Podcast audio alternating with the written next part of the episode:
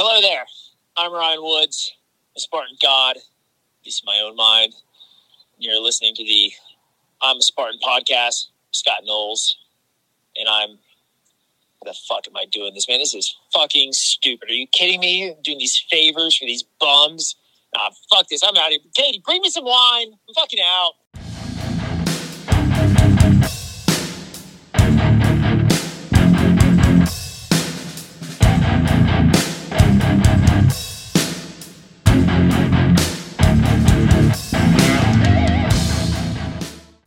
I am Scott the Fane Knowles, and you're listening to another episode of I'm a Spartan OCR Podcast. What's up, everybody? Last weekend was the Utah National Series race, and man, let me tell you, that was a pretty venue. Um, watching the feed, or the, I guess it was the video that Spartan recorded and put up Sunday, man, it looked awesome out there. Like the climbs looked really cool. That part where they had like the creek coming down the mountain, I was like, that's pretty cool, you know. And when they were at the top and they just showed these epic views from up there, man, that just looked like a beautiful venue to go out there. And then the, the National Series race was a beast race too. You know, it, it, it was it was real pretty race, but it, it looked tough. And I, you know, from what I've read and seen, it was a tough race. And uh, I was talking to uh, Dustin Needham, who's on the episode tonight, and I was talking to him before the race, and he said he was going out there to do the race. And I was like, well, cool, man. I'll bring you on and we'll talk about it. But anyway, is a good episode, and uh, I hope you enjoy it with Dustin Needham. Dustin Needham, what's going on today, man? Hey Scott, not much. How you doing, buddy?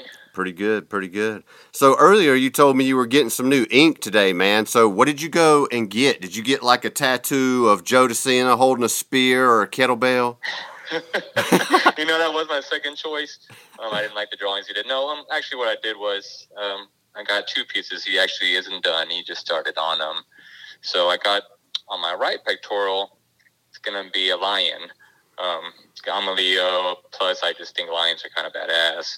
Um, and then I'm also I'm Filipino. I'm half Filipino. So on the on my right shoulder, he's incorporating the Filipino flag. Oh, that's cool. Yeah. I'm a cancer, and I always thought, man, I get maybe I'll get this cool crab tattoo, you know. But it's, yeah, it's, I kind of talked myself out of it, you know. That would be kind of sick. Yeah. but uh, but yeah, Dustin, man, uh, you know, I wanted to bring you on. You know, you went to Utah last weekend, and you know, just an average dude, man, just trying to go out there and have fun. You know, you did some age group stuff and you've done some elite stuff, man. But like, tell us about like your background and growing up, man. Like, you know, who is Dustin Needham? Like, what do you do for work? You know, how old are you, man? Like, where are you from?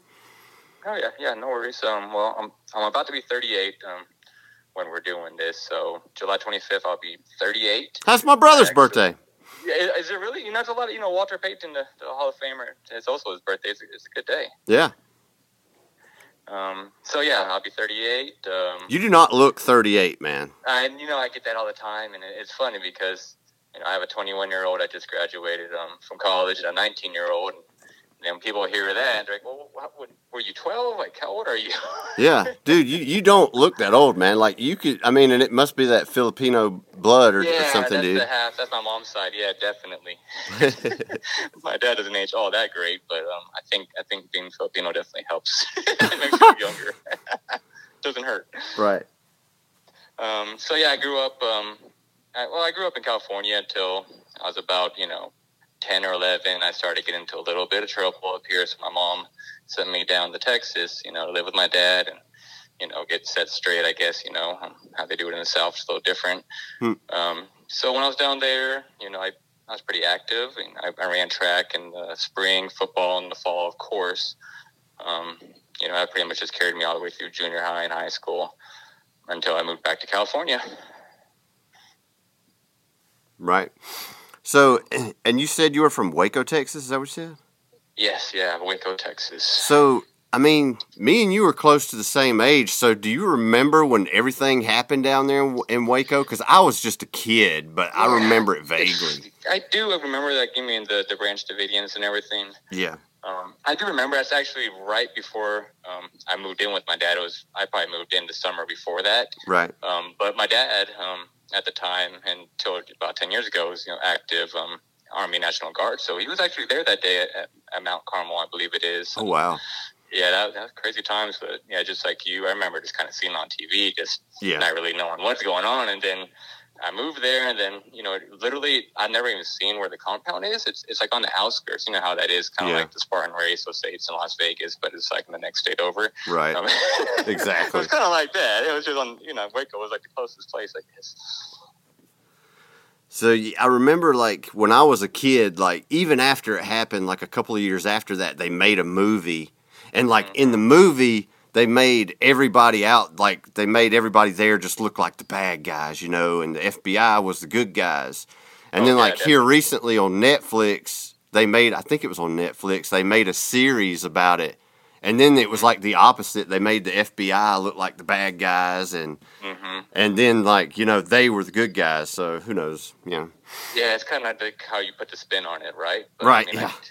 The government definitely probably had fault on that day. I'm pretty sure. Yeah.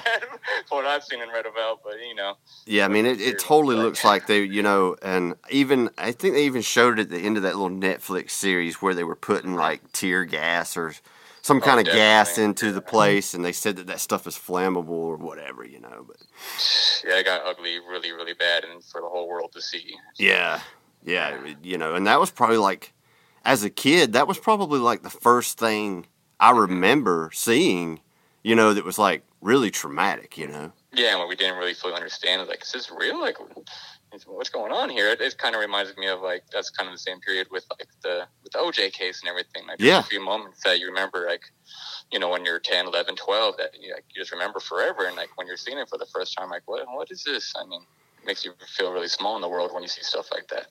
Yeah, you know, and, and, and it's funny you bring that up, but because, you know, that's probably like the first thing I remember.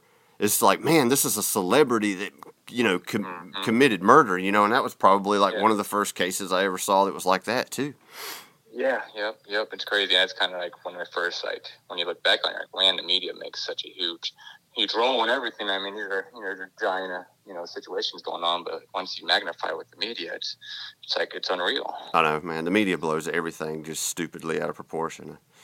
It's it's nowadays you just when you see shit on the news, you're like, well, do I believe this or not? You know what I mean? Yeah, it's like it's just, like they they want it to sound bad, or they want it to be worse than it is, and then sometimes it's it's really bad. You don't even hear about it because it doesn't make good news. I guess. It's, Yeah, it's. Exactly. So, Dustin, like, what do you what you do for a living out there in California, man? Oh, yeah. Well, for the most part, you know, I I started out. I met my wife in let's see, 2004, and um, I started working with her. She, her family um, has a printing company. Um, her dad did, or her still still does. So I kind of just worked my way into that, and I've been doing that since 04. And so I pretty much just manage and run a, a printing shop, you know, traditional printing company. So you worked your way into marrying the boss's daughter. In other words, Pretty much, yeah. I, I fell in love with her first, but then it just turned out to be a pretty good gig. So I was like, you know what, this is better than my um, job I had at the time. let, me Yeah. stick, let me stick around here. I hear you. That's Yep. pretty funny. yeah. So, man, like, so how did you find OCR, man? Uh, let's see. That was the end of 2016. Um, so a couple years before that, like probably from like 13 on, I I was lightly working out. You know, I was from high school when I graduated in 02, or, or I didn't really graduate, but it would have been 02. Um, from then on, like I stopped working out. You know, running, lifting, all that stuff, and just pretty much started just, you know, drinking a lot and smoking cigarettes and just having fun and not caring what I ate. Right. And then about see, 2013 came around. It's been about 10 years since I was a young buck coming out of high school. I was like, wait a minute, I, I really let myself go. so I got me a. That's when Planet Fitness first came out, so I got me a membership. It was like 10 bucks. yeah. Got pizza every Tuesday of the month. Um, and I started working out again. I was like, man, this is awesome. This feels great. I'm getting in shape. I quit the cigarettes. Um, Was that hard for you to do after you'd started it? it, it was because I was smoking a pack a day Shit. from pretty much yeah pretty much from like the end of high school so from 18 to what is it like 18 to like 28 Oh, wow. and then, then I, I pretty much turned it off like after one weekend i started at planet fitness. The following week i realized like man this running this cardio is really hard to do. You know i, I was like you know what these cigarettes are not helping. And then like I remember that Friday I ran out of I ran out of smokes and I was like, you know what, I'm not gonna buy a pack and And then the next day, you know, it was hard. I was like, right, I'm gonna make it through the weekend, and then come that Monday, like I was pretty much quit. I mean, it wasn't easy, but like it really was just like that one day at a time, and I just put my focus towards working out. Um, so I mean, it, it was great. That's some awesome willpower, man. Yeah, because there's a lot of people out there I know, you know, that's tried to quit and and's never Mhm. and just struggle with it and have and have you know a lot of problems. So, I mean, Yeah, that's having some awesome willpower to be able to just drop it in a weekend like that, man. Do you ever get tempted? Uh, I did, you know, year, like probably the first year or two after that. Just like like in social events, and maybe Right. you're out with your buddies and they, they spark up a cigarette or whatever it is. You're at a casino and you just get a whiff of it. Um, and there, there was probably a, handful of times where you know I was with my dad or brother. Here, let, let me take a drag of that, Right. and then I take a drag or two. And I was like, you know, what? I, I, I don't miss this. I, I don't like it. so I, I'm happy. Um, Yeah, and, it's not to say like, yeah, you know, before that, there was times I did try to quit, or I told myself, you know what, I'm tired of this, but I, I don't, I never like was serious about it, you know, right. until like I started working out, and I was like, you know, this is stupid. I just worked out for an hour or two. I'm going home. I'm, you know, I feel great after the workout, and now I'm firing up the smoke. Like, what, what am I doing? Yeah. I'm looking better on the outside, but I'm still killing myself on the inside. it make no sense. Yeah, it, and it's probably like one of those things too, is where you you were kind of more addicted to like the habit of it. You know, I know like a lot of. You people, like as soon as they wake up in the morning, they wanted they would want a cigarette. It's kind of like Oh, for sure. when when you're watching a movie at home, you're like, I want to eat something while I'm watching TV or watching a movie. You know, and that, it, you build that habit in your mind. And then, like every time you sit in front of the TV, you, you're like, it makes it triggers that I'm hungry. It you totally know, does. It was like I was that way. I was like first thing in the morning, have my smoke. You know, I go to work at eight, so ten o'clock break time, smoke. Lunchtime, yeah, you just ate. Of course, you're gonna smoke, and then break time, smoke, and then it's just like what it was is like you said. I think it just made it easier because I was just filling my time with with other things. Right. And then I had like a reason. You know, I could see like my fitness was getting better, so like there was incentive to stay quit. Um, or else I probably would never have quit it. I, I liked smoking. I, I didn't really see a problem with it. My health seemed fine. You know, I Yeah. wasn't like having breathing issues or nothing, but you know, yeah, That's it's awesome. crazy. that's awesome, man. Yeah, yeah, thank you. Well, sorry to interrupt you. Could we continue? oh no, no, no. That, that was pretty much the end of that. As far as um, well, what, what with the Spartan, what happened was my buddy was like, "Hey, there's a Spartan up here in Sacramento." Um, like a month or two out, they always have it like in November. Right. So I was like, all right, that sounds good. I've been working out a couple years. You know, I, I feel really like you know pretty fit and everything. Let me go run around in the mud. This is gonna be easy. Mm. And um, so I went and did it, and found out like everybody else, it was just it was just sprint. But I think it took me a good hour and a half, two hours. And Sacramento's a pretty flat course, so that's not a it's not a great time for a sprint, you know. yeah. I found out real quick I wasn't like I was in semi shape, but not the kind of shape it takes to do these um, OCR races. That- and I that- didn't know how to do any of this stuff, so And that was was probably back when a sprint was five miles too, right? yeah, and it was it Yeah. definitely was. I I actually did have like a watch at the time, and it was like four point six or something, and, and yeah, it was kind of crazy for the first one. Um, you're those you know one of the easier ones, you know, when people talk about you know your first ones. So, how did you feel after you finished that first race? You know that saying that that Spartan loves, or they used to always say, you'll know at the end.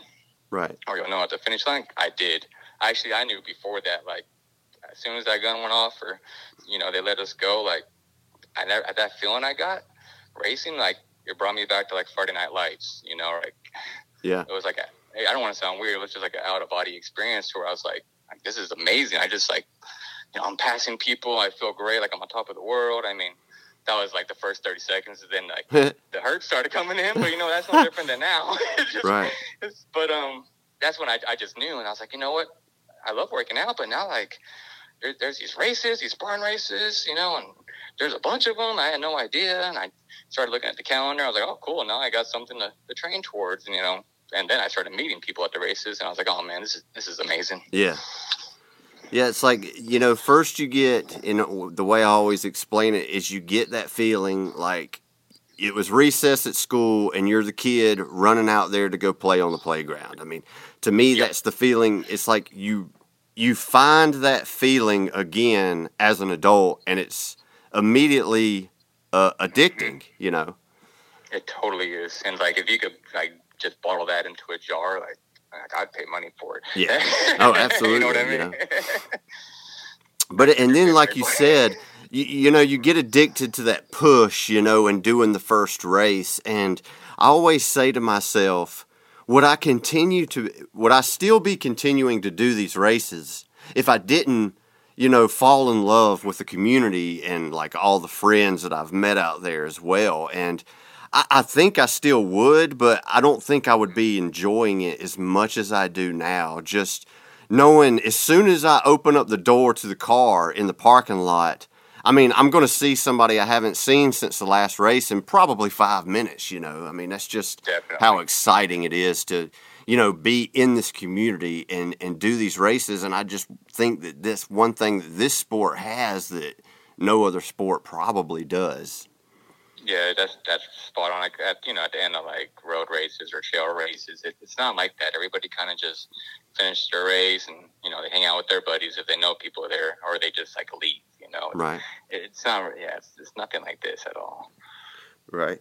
So like how many how many races did you do open before you decided, hey, you know, I'm I'm really enjoying this. I want to push myself and and you know, up the ante and get competitive with it. It would have been so the end of sixteen, the Sacramento was my first race. I was open, and then in seventeen, I think I did. I did a lot of racing in seventeen, but it was mostly all open. So I, I want to say like probably ten open races before I made the jump to age group. Right. Yeah, and I, cause I just saw, I, you know, I was progressing, and, I, and I'm, you know, like everybody else, I was checking my times and open waves. I'm like, you know, like you do now, you compare it to the, the age group, or you compare the age group to the lead times. I was like, oh, I'm, I'm getting like halfway decent at this. So, like middle of 17, I started taking it really seriously and like, you know, trying to hone in on my OCR skills and, and move my way up through the age group rankings, you know. Um, and I was able to do it, you know, pretty quickly. Most of the time, most races, when I made the jump to age group, I, you know, probably more than half the time, three quarters of the time, I, I hit the podium. So, like, I, I think I progressed pretty fast. Um, you know, it's just a lot of races, so it was Yeah. just a lot of traveling to get to that point. Yeah, it the only way I got better at it was like just racing and racing and racing. So and then you know you decide, and after you've run, raced and you know you got a few age group podiums, now you're running in in, in elite. So what what made you decide? You you know now I've had enough of running age group. I want to run elite. What was the jump? I'm- the jump, there was a couple of times to see, like last year, or not last year, I always want to say last year, but I guess it was 19. Right. you know, like so, like all of eighteen, I did age group, except for maybe one or two elite races here and there. But like in nineteen, I did Dallas. Um, I think that was like in October. So I did Dallas was my first elite race. Um, I did the Beast and the, and then the sprint the next day, and you know, on both days, like I think I, I know I know I took top ten in both days. So. Like the main reason I wanted to do it was just to see, like you know, because you always compare the times, right? Oh, Right. man, if I would have, if I would have ran elite today, I would have got 18th or 20th. And Yeah. you know, I mean, that makes sense in theory, and like, but you know, it, it's not the same. Um, I mean, I mean, I didn't know if it was the same. I, I just had to find out, you know, and I just wanted to, you know, line up with some of the big dogs and just like really push to, you know, to see where you stack in the Right. in the gram in the big realm of things as far as um, racing goes. Um, so that was like my my my main uh, my main uh, motivator, I guess, to make the jump up. You know. I hear you. Did you buy the uh, the elite season pass in 2019? I uh, Or for 2020, No, no, guess. no, I didn't.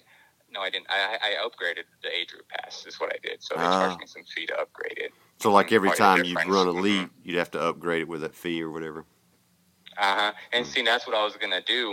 Um, cause that's what yeah, that's what I would. That's what I did in the past when I made when I would like maybe race the the elite sprint on Sunday. I would just pay like the the fee, you know, the upgrade fee. Yeah. But then once I decided, all right, 2021, I want to race pretty much just all elite. And then I was like, they're gonna charge me 15 bucks or whatever it is every Mm. race. Like it's gonna, add, I might as well just upgrade to the elite pass. Right. so there's not much you could do about that. Yeah, you know, it's only a matter of time before the 2022 passes go on sale, man. That's true. And then we'll have to buy it. And you just blew all your money on tattoo work. I know, I know, and I got to go back to, but yeah. I'm trying to remember when we bought the. I mean, it's been almost two years now. I'm trying to remember when the pass usually goes on sale. I'm thinking it's it might be Christmas? August. Oh, Or really? September? early, huh?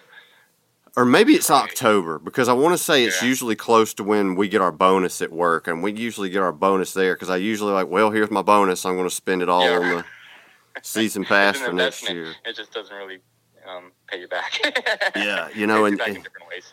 And I, I want to say the last year they gave us the pass. They're like, here's you a hundred dollar off code, but you got to use it in three days. You know, and you're like, well, fuck, I might as well go ahead and get it. Yeah, right. Save hundred bucks. That's how they get you. That's right. So you so you ran Utah this past weekend, man. Tell us about that race and how it went for you, dude. Oh, Utah, oh, brutal. It brutal, looked you know. beautiful too. First off, like everybody that, that did that trifecta weekend, congratulations, because I don't know how you did that. Um, I went in, I went in knowing I wasn't going to do that. I, I knew I was going to just come in, do the, you know, do the big race, do the national series race, and then you know, pretty much get out of there the next day. But um, man, what what a race that was! Uh, as everybody knows, and as you're very aware of, I'm sure it was super brutal and super hot. yeah, it looked like it. oh man, it was. Have you been out there? I, I know I've never been to Utah, man, and just seeing the views at like the top of those hills where, I Oh, mean, yeah. I've been to Killington and they have mountain views there, and Palmerton and Virginia for those races, but man, the mountain views out there just were, they were amazing, you know, They are, compared yeah, to over definitely. here. Yeah, I, I've never ventured out to like the East Coast races, but Right. um, I pretty much stay on the on the West Coast. Right. and I don't blame you. the South, but um, but yeah, it's really pretty up there for sure. Yeah, I mean, me and you are on opposite sides of the country. You're in California and I'm in Georgia, so I mean, it's easier to travel to all the races on our coast, you know. Yep. So you Yep. got to do what you got to the do. in the middle. Yeah. But uh, yeah, but yeah, to, to follow, you know, go back onto the the recap, I guess. Um, it was hot. It was, it was really hot. Um, and I, I knew it was going to be hot. I was more like worried about like all the, the, the later waves. I didn't really put too much stock into it. I was like, well, you know, we start early. We're going to take off at 7:30. I what it's going to be in low 60s, high 50s, which you know I know is hot. You know, we're gonna we're gonna heat up real quick, but it heated up really quick. it's Yeah. like it went from like 65 to like 85 in like probably like 30 minutes. Lord, Once that sun started coming up, it was so hot. yeah, it, it looked like there was no shade on that course anywhere. Uh-uh. No, there was super minimal shade. Um, and then like the first half of it was pretty much climbing, you know, Right. one hill and then one giant hill, or one mountain and then one giant mountain, pretty much. Yeah. So at what point did like Ryan Atkins pass you and you lose the lead, man?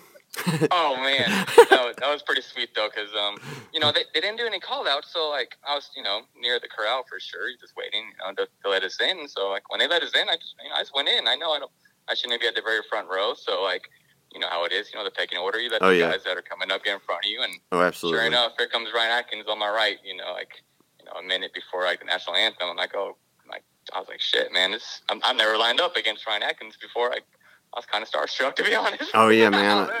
I was just like, oh, good. Sorry, sir. Excuse Yeah, me. man. I know the feeling, man. Like every time I meet like all those those top pros, man, you go and talk Mm-hmm. to them for a little while, you know, until you get to know them a little better than what they are, man. It's like you, you always, you know, get that way, you know. You're kind of starstruck, right? Yeah. Yeah. yeah, That's how it was. Like, it really hit me in um at Jacksonville year because you know it's, it was one of my first lead races. Plus, it was a you know U.S. National Series race, first one back from like pandemic and all that stuff. So like, it was it was kind of nerve wracking then too, in a way to be you know around all these great athletes. Um, Right. But there they had us like in our little boxes, you know, our little COVID boxes. We weren't like shoulder to shoulder. All it was Yeah. a little different. Yeah, yeah, it was different. So- yeah. So how did you feel about, you know, you being on the West Coast and doing all those venues over there that are really nice and you flew Mhm. all the way to Jacksonville to see that mud hole down there.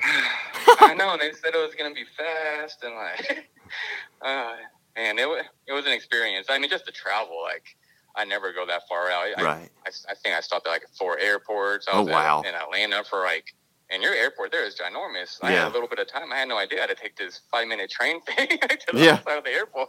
Yeah. oh. Yeah, Atlanta airport man, is crazy for sure. Yeah, it's ginormous. Um, but then, yeah, as far as getting to that race in Jacksonville, like, and it, it was pretty technical. Like the first, the first, like, I mean, you know, I already did the recap. We always talked about it. Like, you know, the first mile, we were able to like open it up. You know, Yeah. the first three quarters of a mile, and then after that, it was just like swampy, like horrible footing. Right.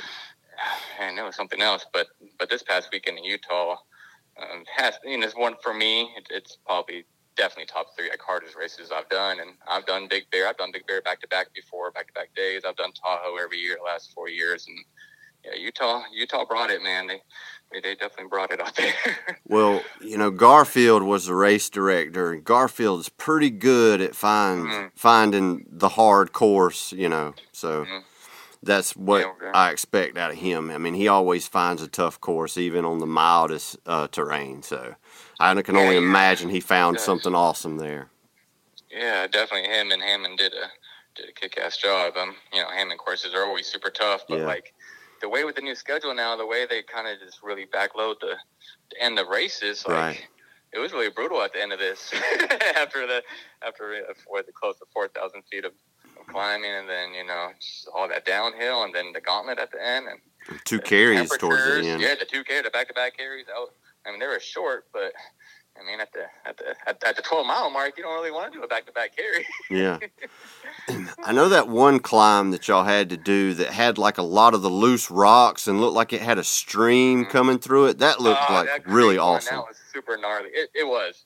It was like, I, I when we went through it, there was like no path. I, I talked to some other people, and they said, you know, like the next day when they did it on the super, like there was actually like a path carved out. But like when I'm we sure. went through it, it was just exposed, like you know, rocks and like they had a little creek going with a little waterfall from the top, and like so it was slippery, little rocks everywhere, and then like no path, like just tall grass. It was super super technical. I think it was about 500 feet and that one mile or whatever, or half a mile, whatever it was. It was it was steep.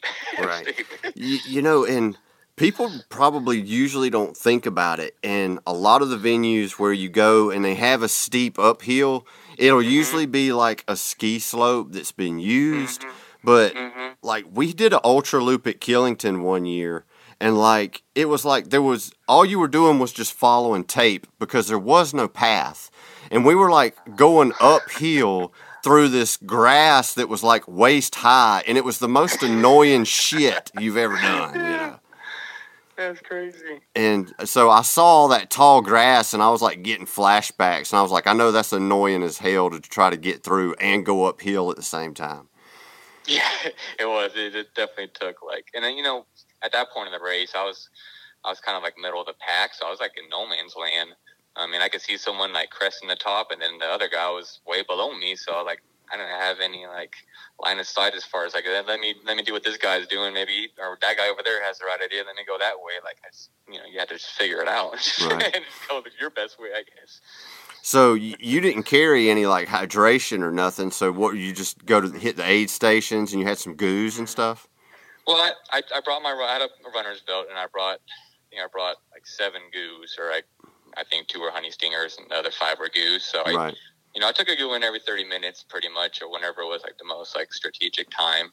So sometimes it was like every twenty five minutes, sometimes it was every thirty five minutes. But um, but I was popping them in because I knew, you know, I've done races before, like Tahoe specifically, where when I was really new to the sport, I didn't really understand like how important it was. I just figured, you know, I I go and run for hours all the time. I don't Right. even- sometimes I don't even drink anything, but I never knew like you know, for one at elevation, but just the strenuous activity of climbing mm. mountains.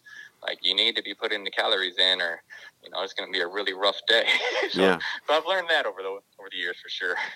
So did you have any problems with cramps? I know like a lot of people were having problems with cramps. This was the first race I've ever cramped, but it didn't affect my race. It, it hit me coming off like the last rig at the bottom. It was like mile twelve, like you know. Yeah. But like just right, just right, right when I came off the rig, as soon as I landed, like my right quad just super tightened up, and like I just stood there for a good like thirty seconds, rubbed it out, and just hobbled the last mile of the race, whatever it was. But I could definitely see like why that was happening to people with like all that. The downhills were were long. I mean, obviously the, the uphills were long, the downhills were very long, and that was just super taxing on everybody's like quads and and obviously your caps going up. But like if you're bombing downhill, which I was not apparently Hmm. after looking at my time compared to others. Right. Um, but like man, no wonder people are cramping up left and right. Yeah, you know, and it, just from what I saw on the live feed, it looked like, you know, I mean, besides that that hill we were just talking about, a lot of it did look like some some good trails. Like it wasn't like a mm-hmm. lot of technical running. Like once you got up to the top, and I mean coming down too.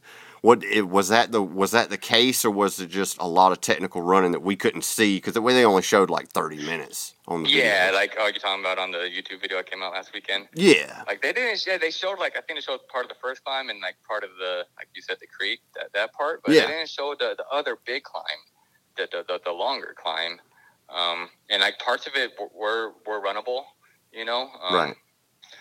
But most of it like really wasn't. I mean, maybe for at the top, you know, top ten finishers, you know, lead finisher on both ends. Maybe some other parts were more runnable than than others, but but it, it, it was a pretty steep incline and um, you know pretty pretty loose rock and stuff. Um, but there were some some parts like after the first climb when we went down um, on the first descent, like there were some cool like pretty like smooth like path like running trails and stuff. I think it might even been like dirt bike trails, but um, Right. that were totally runnable. Um, leading up to the second climb to the to the big long climb. S- So did you watch the YouTube uh, footage they put up? Yeah, well, I didn't. I, I, wa- I watched like the first five minutes. I still need to finish it. So Right. I did see like the very beginning of it um, when they first, when everybody pretty much first crested um, the first climb. You know. Yeah. I mean, it Yeah. was it was an okay uh, video. I did not like because like every time they'd come to an obstacle, they would like Mhm. overlay the map when somebody was trying to do the obstacle, and you're like, Yeah, yeah, yeah. I- move I- that it- shit! I'm trying to watch what they're doing. You know? So, Yeah, like we know what they're doing. I Yeah, I wanna- mean- want to see them actually do it. yeah, they they did it like every single time somebody come to an obstacle, they'd show the map, and I'm like, viewers don't want to see the map; they want to see the people do the obstacles. So. And you could barely make out the map anyway. So. right. So you've you've done a few races at elevation. Did the elevation like mess with you when you were there?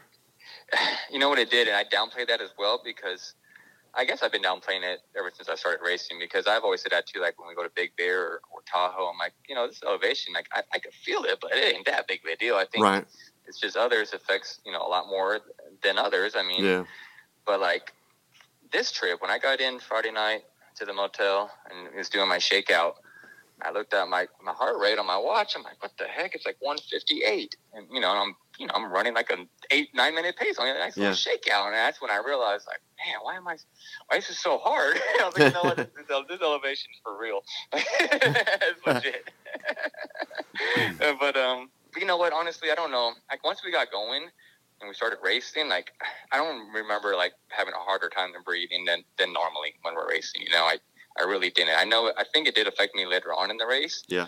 And also with like you know with the heat and just the you know just the race itself adding up all the miles on top of each other, but. You know, it's really hard to say because I know some people from sea level, like like Annie, who took second, right? She, she's from the Bay Area, I believe, mm. and you know, she, she crushed it. So I, I don't know what to make of it. I don't know if it's just in my head sometimes or if it's real, but like I said, that shakeout was hard. One of the hardest shakeouts I've ever done, and I, I came in pretty like tapered into this race. I took it pretty easy last week and lowered my intensity and everything. Um, so I don't know. I lowered the volume, not the intensity. So I, I came in pretty refreshed, ready to go. I thought. Right. So I, I'm pretty sure I just chalked that up to the, the elevation. Yeah, it when you go back and watch the if you watch the video for the women, like Annie, like there was like a couple of times where you'd see her like come off of an obstacle and she'd like have to stop Ah, because she she was she was about to like cramp up or pass Mhm. out or something. Mhm. So oh, you actually, could you know, what? I heard that. I just heard that this morning. I was listening to Rich Ryan's show, and she was on it. She was saying that too. It's like she was battling, but I think it happened to her a little earlier in the race. Like, yeah. it happened to, to Rose too, and she, she was saying since it happened to Annie said since it happened earlier in the race, she was able to kind of work work through it, you know, and, Yeah. and keep it together. Like, but yeah, man, I guess it was happening to, to a lot of folks out there. Yeah, because there was like in the video when she come down off the rope climb, it's like she you could tell she was about to start running and she was like, "Whoa, got to take a Mhm. second, you know. So Yep, yep. Because you know, like, wait a minute, something don't feel right. I mean, Yeah. Stay still for a second. so you- you've done Jacksonville, you've done Utah. Are you going to chase the series? Like, what other races are you planning on doing? I'm definitely doing the series. Um, so the plan was to do West Virginia, and this was before they wait, what they added Asheville. That's coming up. Right. Yeah. Um, so like I'm not gonna do that. That's just too soon for me. Um, but then I'm gonna do Big Bear. So like I'll finish my three will be Jacksonville and then Utah and then Big Bear. I so I'll got get my three series races. Yeah. I got you. hmm So um, after you did Jacksonville, And how did you feel going into Utah after your performance was at Jacksonville? I felt good. Um, actually, since Jacksonville, I've done a lot of racing. I, I so I did Austin. That was like really soon. I think it was actually San Antonio. Was about a month after Jacksonville, um, where I did really well there. Um, you know, Isaiah was there, Vic was there, John Penman was there, and Right. you know, I was still able to. I think I got like 12th or something in the super. Um, I mean, granted, the, those heats down there are a lot smaller, but um, so like coming into like Utah, like I believe my fitness, is, you know, it's definitely getting a lot better. Um, working with Kirk, uh, DeWint, DeWint, DeWint. Oh, he's gonna kill me. But um, so yeah, he's been getting me faster and stronger at DeWint. Um, so like I've had a lot of races. I've I've done a lot of racing. I think I've done about I think with Utah now, like 14 races this year. I did Colorado and both the Texas races. Um, so like I'm just trying to trying to stay with the big dogs a little longer. It's my goal every race, pretty much. I hear you. Hang on a little longer, a little longer, and just you know wait for that my fitness to get there. Just you know maybe. Some other guys maybe don't have the best day. And I can pop one. Yes, I'm just biding my time, just trying to get better. So, uh, how do you like working with uh with Kirk being your coach? Oh, I love it. He, and Kirk's a cool, cool dude. Um, uh, see, I signed on with him. It was about a month or so before Jacksonville, so we were able to get a little block of training in, um, which you know, I totally helped me a lot because the, the things I've been doing on my own, like I don't know about others. Like I really thought I knew what I was doing as far as you know my speed work and you know progressively getting stronger or my um, you know race specific work obstacle stuff, but just getting you know knowledge from you know someone like Kirk has just been like super super beneficial. So, is is Kirk like your first running coach you've you've ever used?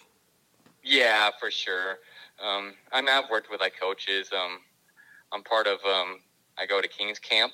Yeah. Um, I don't know if you've heard of them. Yeah, I have. South South Bay, but yeah, like so, like I've been working with Mike King there for a few years, and there's great athletes there. Um, like Ian goes there here, and then Durley. Um, Right. Yeah, there's there's a bunch of us. So like, I've had like instruction, but I've never like had the like, you know programming. You know, like it's pretty much what Kirk you know is doing for me. Programs all my you know all my blocks of training. Like Right. like from you know like all of it. So so now I just I just need to follow instructions. Right. Much better. So, uh, like, so you decided that you were going to use Kirk as a coach. Like, how did your consult go? Like, when you talked to him, like, what did you tell him? Like, I want to be able to do this, or I want to Mhm. work on this. Just tell us how Mhm. tell us how that went. So when I reached out to him, you know, what he does is he, he sends you um, like an evaluation, um, like sheet or whatever. Like you know, you fill it out and it's very detailed. It's like, what does your last six months of training look like? You know, what do you believe your you know your weaknesses are? Where do you see yourself? What are your goals? Like like everything. Um, and I was really you know you know on you know of course honest about like everything I've done because I want to like you know give him all the all the pieces so he can help me put this this puzzle together. You know. Right. so like I did that, and then he's like, okay, well, this is what we're gonna do. We're gonna start this day, but before that, I need you to go, you know, time trial. You know, see what kind of speed you have. Go do a 5K, and then I did my 5K, gave him the time, and then he's like, all right, well, we got something to work with now, and um, based on like you know what my goals were, and and my goals were to you know, you know, race elite, and you know. You know, potentially, I want to take like top twenty at a national series race would be great. I'd be super happy with, and like you know, just top ten, and you know, try to get on that podium in maybe you know one of the smaller regional races. Like, Yeah. that, that's my goal. You know, Heck yeah, man. what I wanted. Yeah, and, and then Kirk was like, you know, I got room right now. I got a couple of spots open for athletes, and you know, I love to to, to train you. So that's how that came to be. So, uh, like, I know he does those does time trials a lot, or they talk about that. Like, how often you do time trials? Don't y'all do it like once a month, or is it With me, I, well, I haven't had any time trials except for the one I the did. first um, one? just to, for the fitness evaluation. Um, um, not yet. I haven't had to do one yet. Right. Well, do you feel like you've progressed a lot using him as a coach? I have because I have like certain segments or like workouts that I do that I could go back to to, to measure like where my fitness is going, Right. and um, and I've definitely gotten faster, and you know my stay power is getting better, and you know my like all this broken running. I shouldn't say all this, but the broken, you know, he he does prescribe, you know, a little bit of broken running here and there about once a week or so. and, Like I wasn't doing that before, you know. I Mhm. I was doing like, and I know a lot of people don't don't do the compromise running, and some people do, but like for me, that's probably been the biggest difference because like coming in and out of these like obstacles, these transitions, or being Mhm. able to like come off a wall and start running again, or you know, run with the bucket, you know, actually, Yeah. you know, and make up time on these carries and whatnot. Um, I like that's that just opened up all new doors for me. I wasn't even you know, like aware of. I wasn't even thinking of that. I was just like, I, I just need to get faster. If I could get faster, then it, then the rest doesn't really matter. Right. The problem is everybody's fast. Yeah, that's the problem. Everybody's faster it's like, how much faster do I need to go because everybody's faster than me? Yeah, I know. hmm So- you know the problem. But you know, I totally agree with you. You know, and I know there is some people out there that thinks that they should train. You know, you do strength one day, and you do, Mhm. you know, you do your running separately, and that's Mhm. fine. And I think there's Yeah, a place totally. for that. But if you want a total race simulation, you have to do compromised running because you're not going to get that feeling unless you any other way besides doing No. that. yeah, you're not going to get that. My legs are blown up, you know, and then now I need to go straight into a, you know, full sprint to the finish line type of feeling. Like you just you just don't get that going out and just doing intervals or something. Yeah. Yeah. Yeah. No, definitely. I didn't. Yeah. That that's once he started, you know, tossing those into my um my workouts, I was like, oh man, this.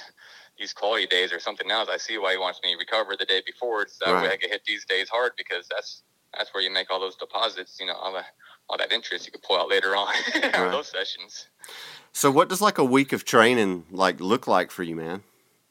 So pretty much it's six days on. So I have like two quality days, um, which will be like a Tuesday and Thursday usually, and then like two strength days, and then four running days pretty much. Um, but then with like the strength days, he, he'll usually prescribe like some kind of cross training. So I'll just jump on the rower Right. or the, the air bike or just take my bicycle out, you know, just go hit a bike trail.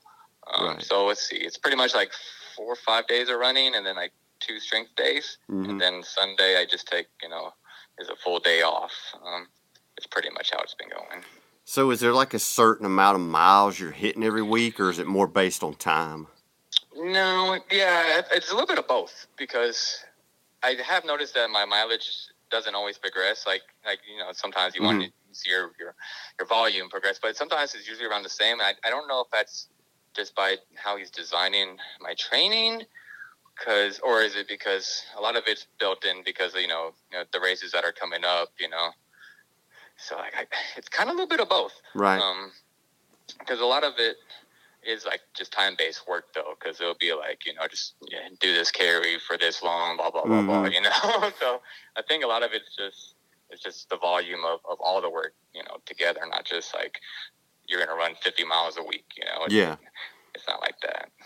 So is is when Kirk designs like a workout for you, is it more pace based or is it like more of a heart rate type of uh, workout? Mm, well, like for the speed stuff, it's funny enough because he'll be like, "All right, we're gonna go two minutes on, one minute off," but those two minutes on, he'll just put two minutes uh, hard AF. So I'm like, Oh, okay. gotcha. I guess some of it's like a perceived like um, you know. So everything you got, Yeah. huh? hmm well, cool, man. Yeah, yeah, but sometimes we'll do that. It'll be like you know, be at 5K pace or be at mile pace, you know, mile repeats or whatever it is. You know, Right. you know workouts like that, interval workouts. I mean, not, not mile repeats. So yeah. like on like what's your easy run? Like what, what how would he prescribe like your easy run? Just go run for two hours, low heart rate, or is it? go- Yeah, so like for the recovery runs, he actually does do that by distance. So like usually, you know, it's like like on Monday, like or like after a race, like if I don't race Sunday, like I'll go back to Monday, and Monday will be like six mile recovery run, you know, and then some some strides at the end, you know. Right. Yeah. So I, I mean, I know a lot of people use Kirk and uh, Brakken as a coach, you know, because you know their podcast is awesome and they've been doing great with it. I've listened to every single episode. But oh, yeah, yeah, I love that show. you are the first person I've talked to that that uses either one of them that I've had on the podcast that I know of. So hmm tell me, what is the best thing about your coach that you like? Oh, let's see. There's actually a few things. He's he's super down to earth, and like he literally like, you know, he checks on me all the time, You know, so it's like a really personal service. He's like, he's like, fill me in. How's it going? Mhm. You know, I could like, I could text him. I've texted him before, like, crap. You know, life happened. Um, what can I do? Can I, uh, you know, could, can you rework this? can I flip flop this? Or like, what, what do you suggest I do for this? And like, he's like, he's always there. Um, Right. and if he's not, like, he gets back to me like really, really soon. That's cool. Um, yeah, and like he just he, he breaks it down. Like if I don't understand like what the purpose purpose of like what I'm doing, like you know, he breaks it down to me. I'm like, oh, okay, well that makes sense. I I need to be actually doing this thing. Right. yeah.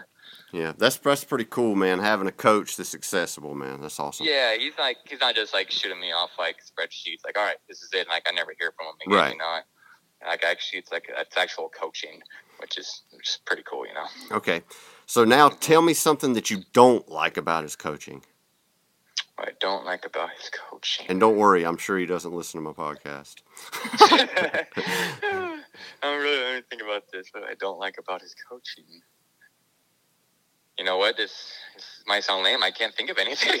Right. I'm trying to I'm think just- of a time I maybe. I Well, I mean, it doesn't have to be like- something you don't like. Just maybe something Yeah. you're like, uh, I don't like this part of it. You know what I mean? Ah, okay, I got it. Um, he likes to assign a lot of carry work. I mean, I guess when we're in the blocks of, you know, like mountain races stuff coming up, like those carries make a big difference. Um, so he does do a lot of that, and I just it's not that I don't like them. It's just they're just hard. Yeah. So it's like, all right, we're gonna warm up with you know two or three miles. I'm all right, and I'm warmed up, and then it's like, all right, grab the bucket, and, you know, for 70 minutes straight. You know, we're gonna or not 70 minutes straight, but for you know the duration of 60 minutes. You know, 10 minutes carry up, you know, five minutes sprint down, and then carry up. You know, you do that for an hour and 10 minutes or so, and it's like, oh my goodness, that, that hurt. Where do you find a hill that's that tall, man? oh, we got a bunch over here. I'm There's sure. a bunch of like good sized hills in the Bay Area. hmm You know, if and the cool, I mean, I mean, a lot of people don't like to train carries, but the thing about if you don't train carries, when you show up on race day, you know, it's like it's not the point that your legs might not be. Your legs will probably be ready for the carry, but it's like it's your upper body to me. Like if you're not used to holding that weight up with your arm above your It's head, awkward. it's like your arm's going to get tired through the carry and you're going to want to change arms and You're gonna waste all that time changing arms. yes and that You're costs energy that, you know yeah. so that's like say the, the it's one of those things where the more you train being uncomfortable in that like training it makes you that much more comfortable on race day Absolutely, and then you could put those efforts towards those worries towards other things that you don't have to worry about anymore. That's you right. to that bucket, you already know. I, I've been grabbing a bucket and running with it all the time. It's, it's, it's no big deal. Yeah. and now actually, I look. For, I used to not look forward to the carries because I'm, you know, I'm only like five nine. I'm a smaller dude, so like the carries, like I used to not like them. right I, I liked them only because I was like, all right, we can stop running now. But that's before like, I'm, you know, I jumped up to like age group in a lead and I realized, all right, well, we need to actually be running with these buckets, you know, as Yep. fast as we can. now, this isn't break time, you know. I know because I'm not the fastest guy, but I, I've been pretty. Most races, I can usually do a pretty decent carry, unless I'm just mm-hmm. wasted by the time I get there. You know, and I, I know a bunch of times we've been at Florida and everybody come running out of the gate like a bat out of hell, and I'm like, damn man, I'm gonna suck at this race. You know, because I'm already like in twentieth place in Yeah. my age group. You know, and then we get to the carry and half of them are walking with the bucket, and I'm thinking, man, y'all guys were like flying out of the gate, and now y'all Yeah. can't run with the bucket Yeah. because y'all ran yourself into the ground. So yeah. I kind of love that part of it. You know, Yeah. but Yeah, it's true because you know I don't want to say this because I'm small because there's a lot of a lot of little guys or not even little guys like BJ. You know these guys that are Yeah. like super like buff, and these guys have like the fastest bucket carry times on know, Right. each segment. So Yeah. I don't know, but I'd, definitely a I'd skill probably, I would probably trade to be a faster runner and a slower carrier. I think it, hands down, you know, because you know you're always running way more than you're carrying. yeah, they're like eighty percent running anyway. So yeah, Yeah. that's true. I mean, if you got world class speed, then you could you could walk the carries. Who cares? Oh yeah, absolutely. So, like, what is like your favorite workout that you do like during the week? Like, if you had a go-to workout that you had to do like every day, you know, what would it be? Uh, I, I like the fast stuff. I'm starting to really like the fast stuff. So I like the I just got an incline trainer, so I like um, Awesome. just doing intervals on it, and then you know have an option to you know put it up to you know 10, 15 percent or whatever, and just just really hurt. You know, those those little hurt sessions I like. Right on. I believe like those are the sessions I like. Some of them you felt like you you were changed afterwards. Like that was a badass session. I Yeah. like those ones. I hear you, those ones I look forward to. I hear you, man. So, Yeah. dude, I was looking at your athlinks and I saw that you did a Tough Mudder. Uh, was that at Sacramento? Was that right? Uh, I did uh, Sonoma, and then the Sonoma. one before that was Sacramento. Yeah, Right. The most recent was Sonoma. Yeah, Right. yeah. Those are fun. Those are fun. That's actually going to be my next race. Will be um down in Lebec in SoCal by LA. Will be tough. Will be a tougher Mudder. Yeah, I did both the tougher Mudders last year. Right. Before. Yeah, those are cool. So, and you know, I, I've noticed you do a lot more Spartans than you do Tough Mudders, But like, what what is it about Spartan that makes you come back to Spartan? It's probably the same reason for me. There's more Spartans than there is Tough Mudders. Yeah, to that's exactly what it is. I mean, I yeah, I, I was doing Spartan for a good year or two before I even I touched a mudder, But Right. yeah, honestly, like there's only like two that come around. Like in Northern California, it's just those two, and like, but you know they're a lot of fun. Actually, that's one of my favorite races I've ever done was um, Sonoma uh, Tough Mudder. that's the first time I've ever um, I, I took first overall. You know, was like they don't do like age group or nothing. They just have Yeah. like their their pro heat, and like that's the first time like I was able to, you know, get first at a at an OCR event. So I was, you know, that's always gonna be special in my mind. And you know, to me, it's Oh, that's it's. Tough Mudder for that reason. Um, but they're just totally different. Like I Right. don't know now. I mean, since Spartan took over, but like it's totally different than being at a at Spartan race. Yeah. Yeah, on like all different levels, it's, it's totally different. Yeah, man. You should you should do it. Or you've done a Florida Savage. I think I saw that too. I did. Yeah, those um. That's when I realized real quick. I did the Dallas one before that, Right. like a month, a couple months before that, and then I went down to to Florida to kind of get my redemption because when I did my first Savage, the one in Dallas, like I got to the first rig and like split my finger open, like, like pretty bad. Like blood was going everywhere, and then the medics like, well, we can't tell. Did it go to the bone? Maybe it didn't. And we were only like a mile into the race. I Oh, was like, oh, I gotta call That it quits. sucks. So I, that's why I went to Florida to get redemption. Yeah, Savage is a fun race, man. Yeah, that's when I realized, wait a minute, I, I'm not really good at obstacles. I mean, at that point, I've done over 50 Spartan races. I was like, you know what, I'm, I'm pretty badass. I'm, I'm good at obstacles. Like, nope, you are not. I feel like I'm a little more relaxed at Savage though because you can ya? you can try it more than once, and that's kind of That's true. cool. yeah, definitely.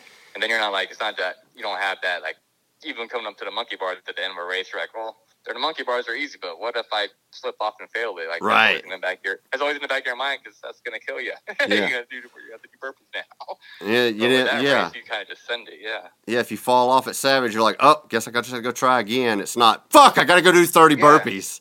and then like I was noticing like a lot of the top guys like the way they move through those obstacles like you're able to take all these extra risks because like Yeah. what's the, what's the big deal you just you fall off and go do it again or or you save like five seconds and you skip half the obstacle you Right. know? right.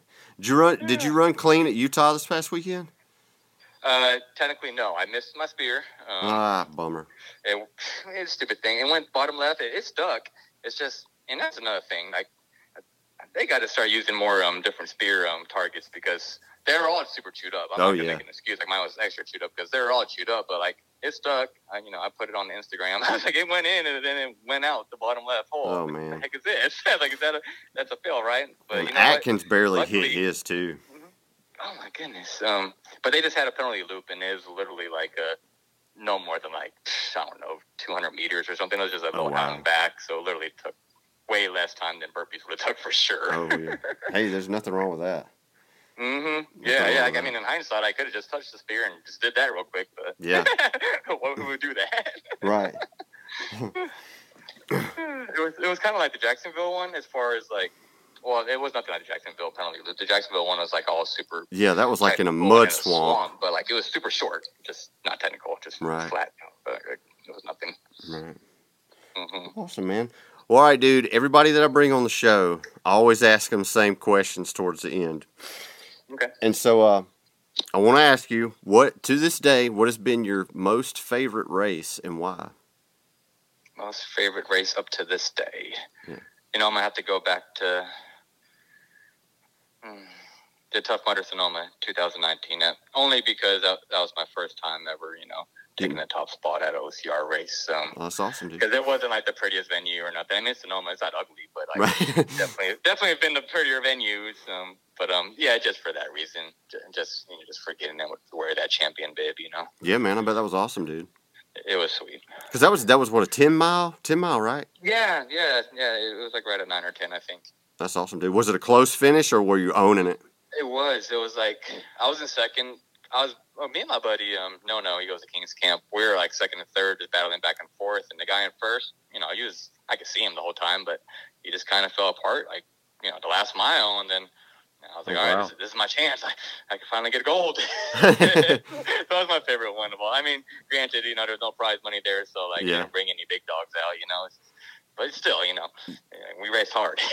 yeah, but didn't y'all win? Don't you win like a case of Celsius or I Kill Cliff or something like that? That was cool. I didn't even know that when they when, when Coach, uh, the Tough Mudder guy, Coach, Yeah. gave me that. I was like, "Oh, what is this?" He's like, "That's yours." I was like, "You get all these? these are all mine." I thought he wanted me to hand them out to people or something. Hey, that's better than nothing, you know, because you know it, you get an age group at Spartan, all you get's an extra medal, man. Mhm.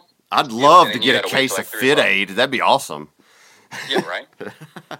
Yeah. So let me ask you this: So when we went to Palmerton, like the Mhm. volunteers were like, they would give you one Fit Aid, and like if you'd hang around like the finish line talking to friends, and you'd go up there to get get another one, they'd be like, Yeah. "Nah, you can only have one." Did they do that at Utah? Uh, no, they weren't doing that. 'cause I actually did. I, gra- I grabbed two of them, and then I also grabbed like a bunch of bars. Yeah, I what the like, you know, I don't want this right now, but I grabbed a couple. I want to try them all. So did, y'all had bars, you said? yeah, they had like some kind of like protein bar thingies. Shit, we didn't even have that, Yeah. man. All we had was bananas, and somebody told me that the volunteer would only give them one banana at Palmerton, Oh, dude. that's lame. Right? They have so many bananas. I literally saw them coming on the semi truck. So many bananas. Uh, maybe they just didn't have a lot of stock at Palmerton. I don't know. Yeah, people use a lot of bananas there. That's a tough course, I heard. yeah, no way it was as tough as y'all was in Utah. Maybe that was why they giving y'all a bunch because people were getting so hot and heat exhaustion and all that too. That's probably what it was. Here, have an extra maybe- banana. Yeah, maybe Spartan like you know splurged and bought extra bananas for such a big race. That's right. You look awful. Here, take two. yeah, right. Like this is where all the money's going. We're not going to pay the pro guys. We're just going to give you extra bananas. yeah, that was that was when they ended that and feel like, well, now we can give out more drinks. We're not paying the pros anymore. Mhm. Yeah, and then they like they dropped that that bomb on the. The, the OCR Spartan World like what a day before the national Oh, I know. race. Yeah, they're like in flight and they're getting emails saying, "Yeah, we're not Oh going to support you anymore." Yeah.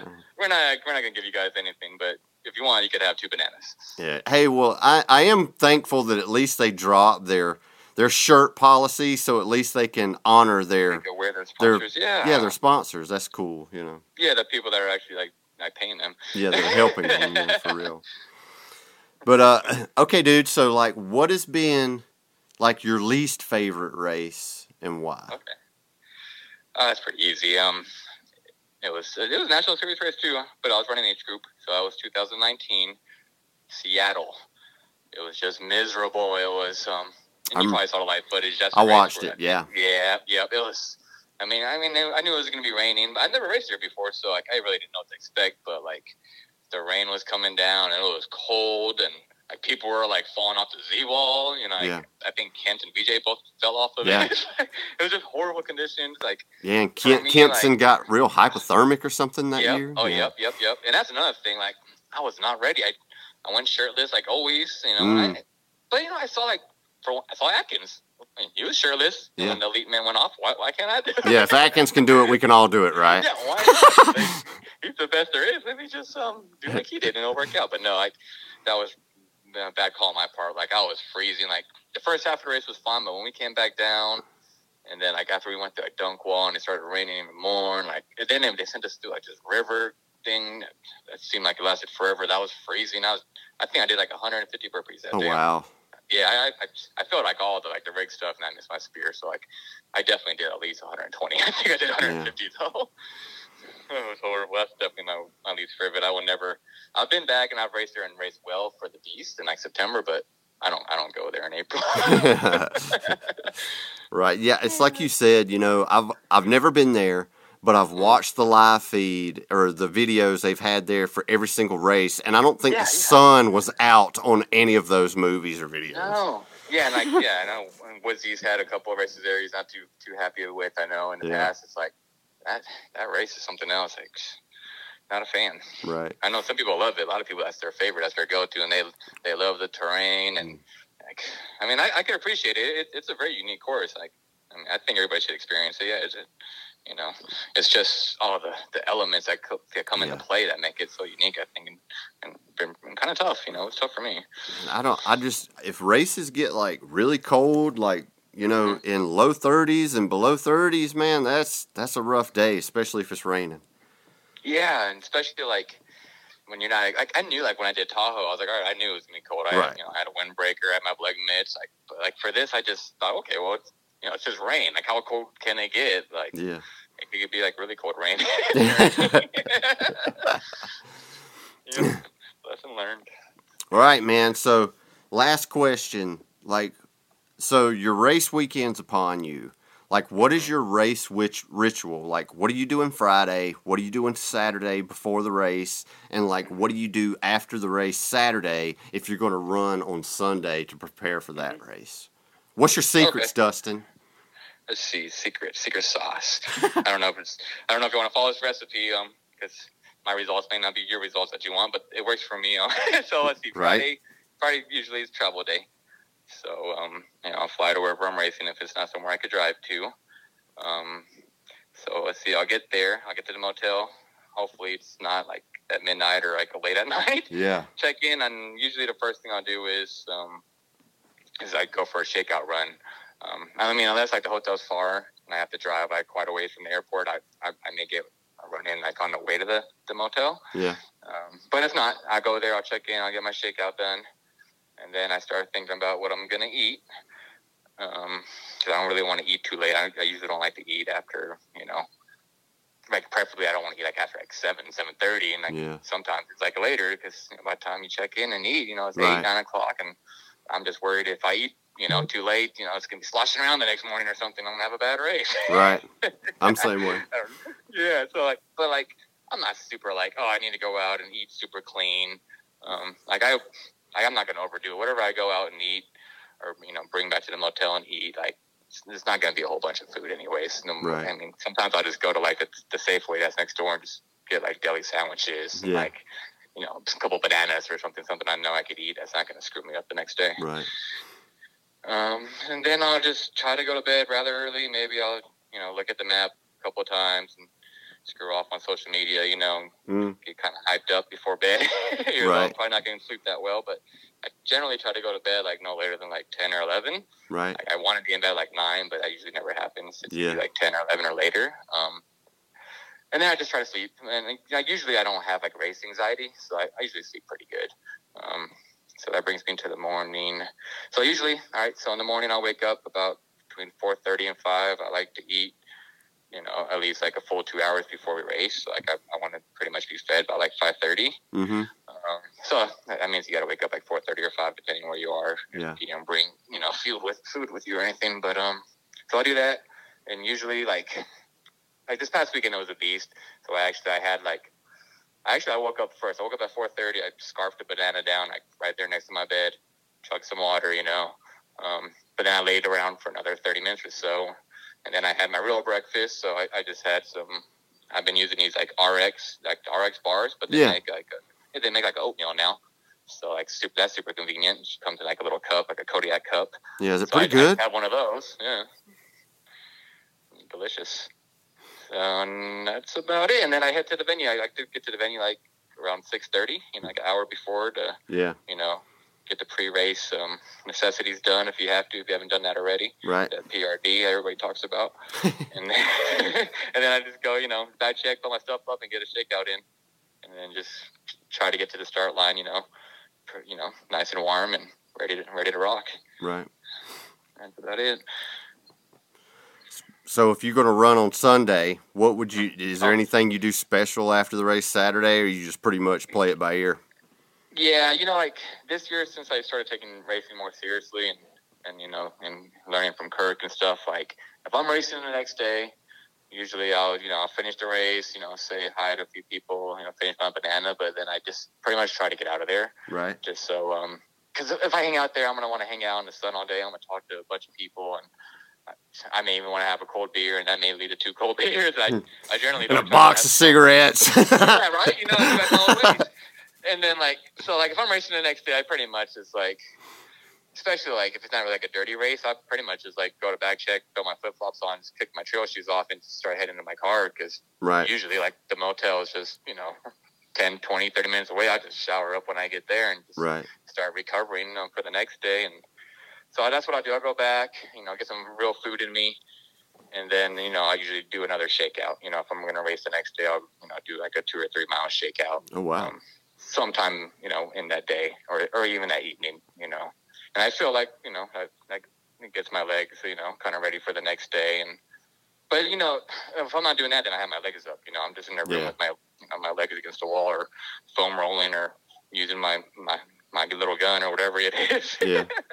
Well, cool, think man. what i did think what i did wrong today that that morning that i could do better the next day and whatever that is you know I hear you. Well, Dustin, man, I'm out of questions, man. Is there anything you want to add or tell people where they can follow you or whatever? Um, you can follow me on. I'm pretty much on Instagram. Uh, OCRDUS10. So OCR Dustin, and just my name on Facebook, uh, Dustin Needham. Um, yeah, that, that's about it. I mean, I do a little bit of racing, so chances are you'll probably see me at a race. So um, just you know, come up and say what's up. Hey, and, and ain't you like an ambassador for that virus uh, Oh, gear yeah, company? Yeah, I work with Virus. Um, actually, um, you know, VJ got me on with those guys, um, but they've been awesome. So like, yeah, shout out Virus. Um, I really like their gear. They have some really like sweet, um, you know, compression gear. Um, like all their stuff's really nicely made. So like, if you ever want to go onto the, the Virus website, OCR Dust 10, we'll get you 10% off. Oh, cool. So I- I've never. I mean, I, I know that you know I've seen VJ wearing them, and and I, now I've seen you wear them, but I've never gone onto their website and like looked at their prices and all. Like, what does a pair of like their compression pants go for? It's really comparable to like like two times or 2XU. Like they're anywhere from like like thirty five ninety nine, I believe, to like fifty nine ninety nine because they have like a lot of different styles. Right. Um, and I don't really know like what all of them are for because like Virus does a lot with like with a lot of the UFC fighters and like Oh, really? Oh, okay. So like yeah, they'll have like grappling pants and like I but I, I like all their stuff. Oh, yeah? it all works really good for OCR. Right. yeah. Well, cool, man. Well, Dustin, man, I appreciate you taking the time, man. I enjoyed just hanging out and us talking OCR, bro. Oh man, anytime, man. I loved it. That was, that was super fun. All right, dude. Well, take care, man. It was good talking to you. All right, brother. See you at the start line one day. Yeah, man. Hope you enjoyed the interview. I want to thank Dustin again for taking time to talk to us. Also, I will be at Asheville next weekend, which will be my first U.S. National Series race. And uh, I'm looking forward to it. Looking forward to seeing all the pros out there. Looking forward to seeing the Tryon International Equestrian Center when it's not a total mud fest and, you know, rain all day long like it did during the Ultra in 2019. I don't know why they're still calling it the Asheville Super because it's like an hour and a half away from Asheville. So if you booked a room in Asheville, you got a pretty good drive to get to where the race is going to be at. Uh, anyway, like I said, come up to me and say, hey, what's up? I love talking to everybody. And uh, follow us on Facebook and Instagram. And guess what? We'll see you at the next race. Later.